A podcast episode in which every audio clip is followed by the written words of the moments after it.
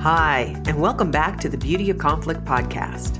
We know you're busy, and we want to make it easy for you to understand how conflict may likely be showing up in a way that's impacting your team negatively. We've recorded the first three chapters of our book for you to listen to for free. Get your free audio sample at thriveinc.com forward slash free sample. That's T H R I V E I N C dot com forward slash F R E E S A M P L E.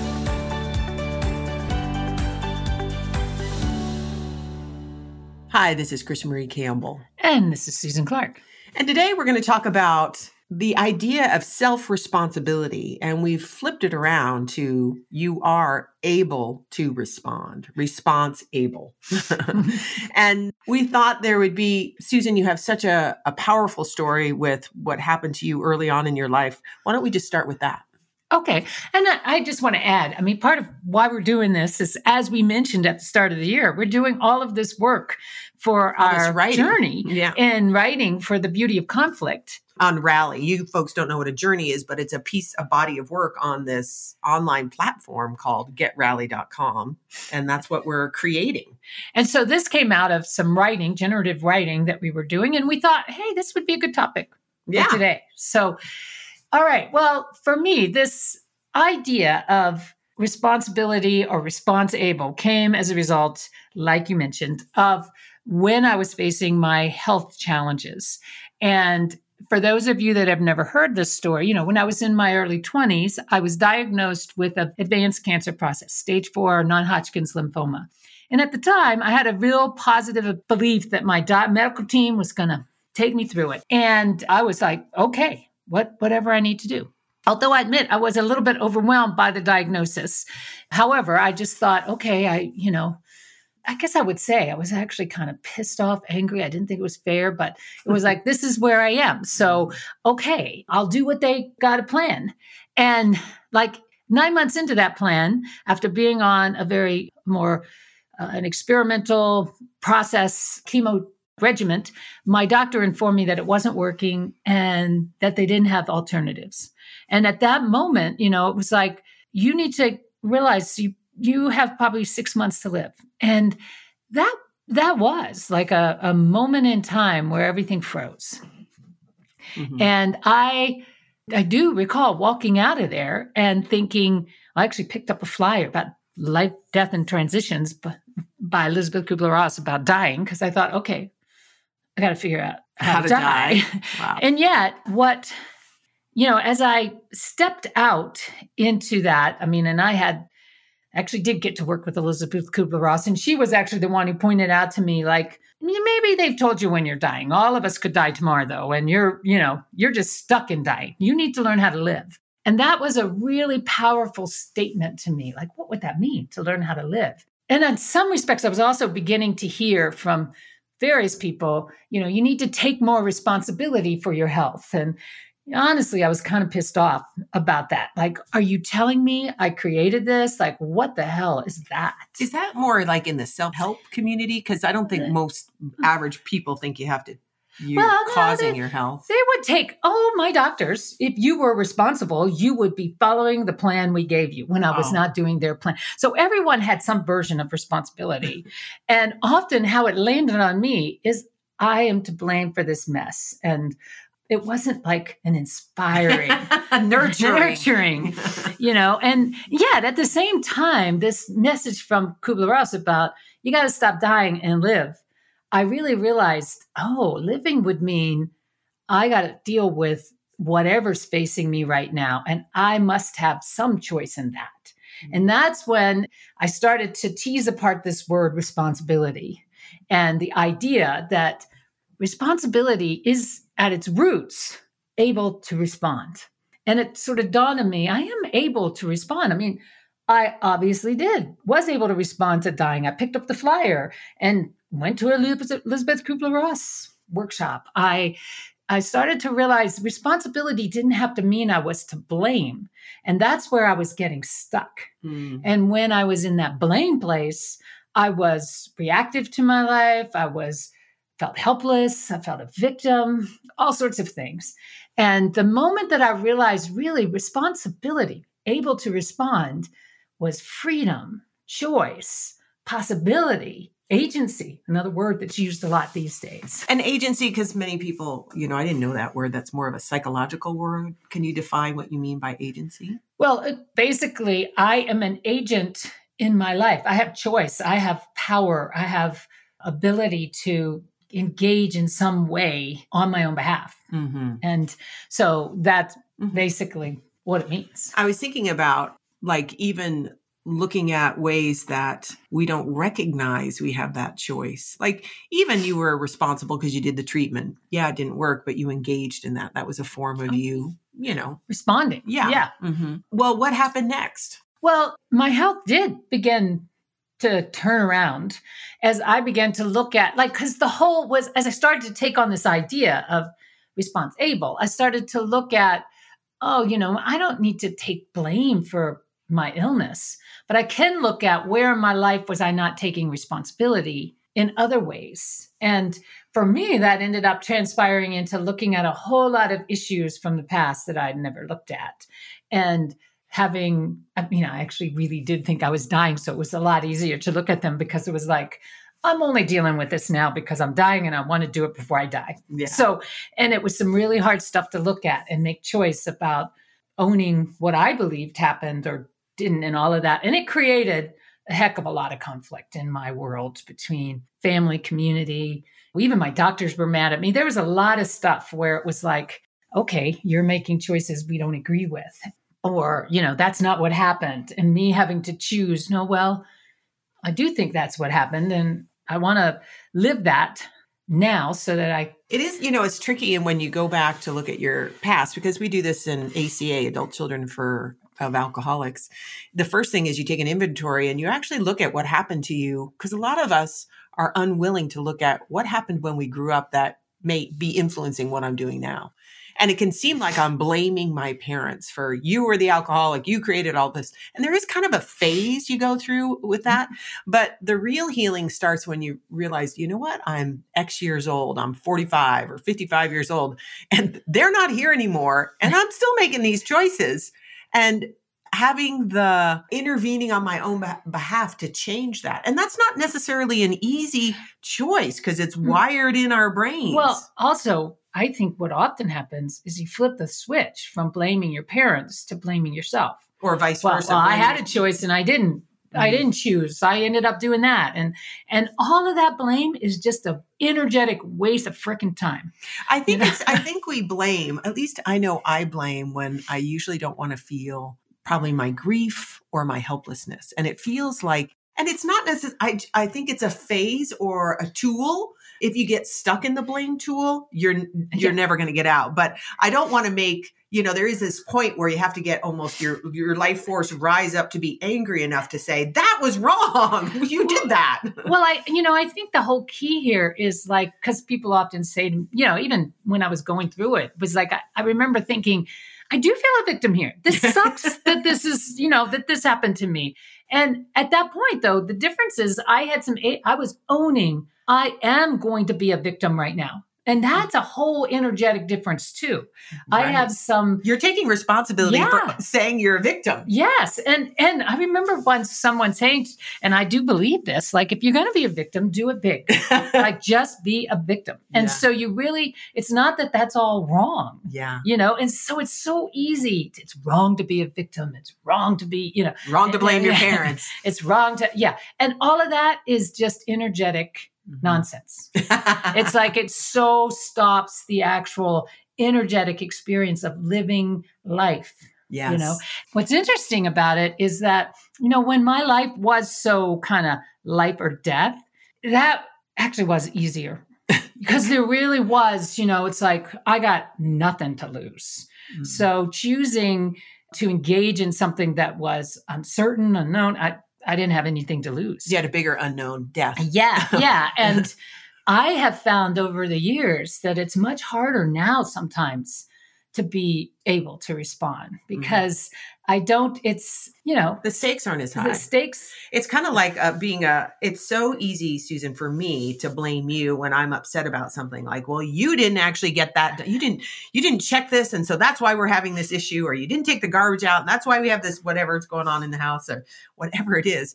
And I have started to recognize that doesn't feel good. It doesn't solve anything. It actually starts a fight with you versus, okay, I never, I knew it was garbage day and I never asked her. And of course, she's been gone. So she didn't realize, you know, like, and there's this, when I do that, there's this pulling back of power or energy, even though I have to face, yeah, I made a mistake. Yeah. Yeah that didn't work. But there's this, I, I, you can't see my hands, but it's all this energy kind of comes back versus me trying to make sure you're doing the right thing is such a waste of time. And, and here's the, the thing the ability to respond does not have a damn thing to do with the actual outcome, which actually I think really does cause people like a lot the, of distress. Why should I do it? You know, because there is no guarantee that just because you are being response able means you're going to get what you want. Yeah. It just means you actually have more freedom, choice, and agency, more possible, more aliveness. Do you have a, a like a concrete example of where you can kind of walk the listeners through? Well, I mean, probably another really big, powerful one for me was when I was applying to become a landed immigrant in Canada. And I was, you know, I was in my place of I deserve this, you know. and I remember again my my wise mentor person, Ben Wong, said to me, "No, that's got nothing to do with it. You you don't deserve this any more than anyone else does. You want it, and that's a really good thing, but you don't control whether you get it. Yeah. And you have to live what you want, whether you can't live as though you deserve to get it because that's still in the future. It's kind of, it sounds like the same thing Elizabeth Kubler Ross said. You yeah. need to live. So, like owning, I want this. I'm going to do things to make it happen. I'm going to engage, engage. And if it doesn't happen, if I stay in, I deserved it, then I'm going to blame. Versus, yeah. hey, I did everything I could and the chips fell where they may. And I feel good that I did everything I did. And usually by that time, the outcome isn't as important. Mm-hmm. Like, even when you get what you want you know, it's like maybe you get what you want, maybe you don't. Mm-hmm. But it's like all of a sudden engagement in that process in a real, alive, full way, you realize the outcome wasn't the purpose. Yeah. This yeah. is this is interesting though. I, I you know when when I coach in particular women, but it does happen with men as well. They're like, "Well, you know, I want a raise or promotion, but you know, I can't ask for that or you know, this environment, they won't give it to me. So my boss doesn't believe in me. I'm not going to do that. So they talk themselves out of even bringing up the topic mm-hmm. versus finding a way to say, hey, this is the next step. I want to move up to this position and I think I'm ready for it now. If you don't, tell me what we need to do to get me there. That's mm-hmm. and maybe I get it, maybe I don't, but at least I'm showing up as fully as me versus talking myself out of it. Mm-hmm. Because when I talk myself out of it, I feel smaller. I feel like the boss has all the power and I'm just this helpless victim. Right. I and it, I mean, I, I would encourage you, Chris Marina, I'm going to talk about this for a minute related to your own experience with rowing. Mm-hmm. Like, I know, you know, you went to the Olympics, you went to national champion, you you got lots of winning under your belt. And my story is I know we you talked about this when you lost at the Olympics, you were like, that's, that's it, that's it. and here's the thing that's what happens when you rely too much on an outcome. Mm. And yet, most of the time when you were rowing, my story is yeah, you weren't that fixed on whether you won or lost. You were fixed, you wanted to win. There was no question you were going for it. But you weren't like in you still recognized, and you eventually owned this even around the Olympics. There was so much about that that was worth it. Even we weren't losers. We did the, the stuff you gained. Mm-hmm. But so often, and I think in in the world, well, you yeah, want me to? Yeah, yeah. Okay. Tell me where I'm wrong. you don't know. Yeah, I don't. I just wanted to speak about it. It's my story. So I do think, you know, yeah, I even started rowing. My parents didn't think I should row, and but I just was I just was interested. I was like, this is cool. I wasn't even an athlete. you know, I didn't let that stop me. So I was engaged and then I met people and I was a part of something. There were so many other things. Even as I started to, we started to win at Washington, I always had my teammates. Mm. And so that was a soft place to land. It was a, it was a little harder on the national team when you were kind of like everybody for themselves sort of thing. But in my reclamation of that experience, I know that I got to go to the Olympics and it was a great thing. Yeah, so it's completely flipped around versus what I did is I blamed myself after the Olympics. And that was such a painful process. Yeah. And it yeah. caused a whole bunch of health issues. Yeah. That implosion of that I'm to blame for our loss and I'm not good at anything. Oh man, it was a dark, yeah. dark 10 years. well, and I mean, I think about that like we work in the corporate world, we work in the business world, and often one of the biggest challenges is helping people own that they have are able to respond and not necessarily change their boss, their leadership team their even if they fail at a project that somebody could take like i did the olympic loss and feel like the the scarlet a or a big loser on their head versus wow what did i learn about that yes. like i'm not going to make that's a whole different energy yeah. and it keeps somebody focused on improving and moving forward and when you own yeah i really called that one wrong, then it's not nobody else can use it against you. They may try, but it doesn't like feel that way because you're like, yeah, I did make that mistake. And so I really do believe when you if you pay attention to where in my life am I giving away my own power to how I want to feel, how I want to live, how I want to be day to day, and really look at is that really could I do something different? What could I do different? And this comes up, you know, it comes up in relationships because people say, well, people, when I'm talking to them, they'll say, well, I can't say that to my husband or I can't say that to my kid because they, you know, I'm afraid they'll, they'll reject me, that I'll lose the relationship. And it's very painful because like somebody has a transgender son and that transgender son is very sensitive to anybody saying anything about their experience. And his mom wants to talk about, wow, just all these her feelings and about it. Now she's found other resources to actually talk and learn and discover but she's trying to find some way to how can i connect to you mm-hmm. around this issue without you just going away and she's terrified of him going away yeah that makes i mean and yet, all you can do is decide if I'm so terrified that you're going to leave me, or then I've already left. That's really the thing you have to.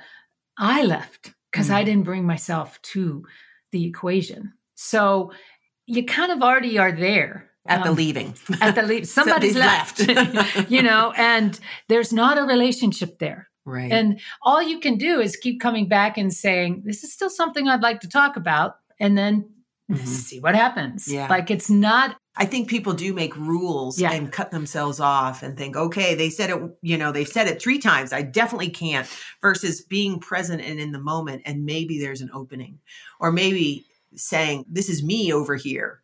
Mm-hmm. I'm, I'm struggling or I'm, I'm sad. I miss my daughter, you know, whatever that is. I mean, here's the thing, you know, we started this with my own health story, which is like, you know, when you really are like life or death, it is very poignant to a life life or death you know yeah. feels it. But really energetically our aliveness is kind of like that too. We are constantly making choices every single day to be alive or not to be alive. It's kind of bruce lipton talked about grow or defend. Are we growing or defending? Each cell in our body is doing that all the time. So every time i go ooh i can't say that i'm in a defense I'm and, not alive. I'm not growing. And it's not that this isn't about always being alive, living on the, you know, I know there's a lot of press out there for that, but but that's not what we're talking about. We're talking about becoming aware mm-hmm. of the choice. There are some things that no, I'm that's not where I'm going to put my aliveness. So I'm not going to I will defend another time I might grow. Yes. You know, so it, it, it's the choice. I think it's actually turning up your awareness of because I think they become habitual patterns, and you don't even know you're in defense, in defense, defense. Mm-hmm. I have mm-hmm. no choice. I've got to do this. This is my role. All these things that we tell ourselves. They're very deadening. Yes. Yeah. Very deadening. And so it's trying to find, hey, there may be many more opportunities, or let's just even say one, where you could make a different choice and say what you really think, do something that you really want in a way that makes you feel because when you do when you act as an agent on your own behalf in that moment your energy will rush and you will feel much more alive inside of you especially if you've been making many choices the opposite. Mm-hmm. and when you show up with that level of a, aliveness the actual future outcome is irrelevant. Yeah. You're right there and it's a without time. And you and that is where incredible possibility is available.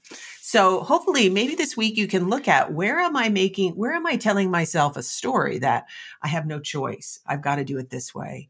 I can't say that. And just try on that hmm maybe you could respond in a different way. Hmm. just just trying that on and see if you find some new possibilities. You are able to respond. I hope you enjoyed this episode. Susan here. As a coach, a lot of my time is spent helping clients speak up in a direct and honest way in their relationships at home and at work. CrisMarie and I decided to create a Speak Up Kit to help you do that for yourself. It's the best of our best work that we've gathered to help you. To learn more, go to thriveinc.com forward slash speak up. That's www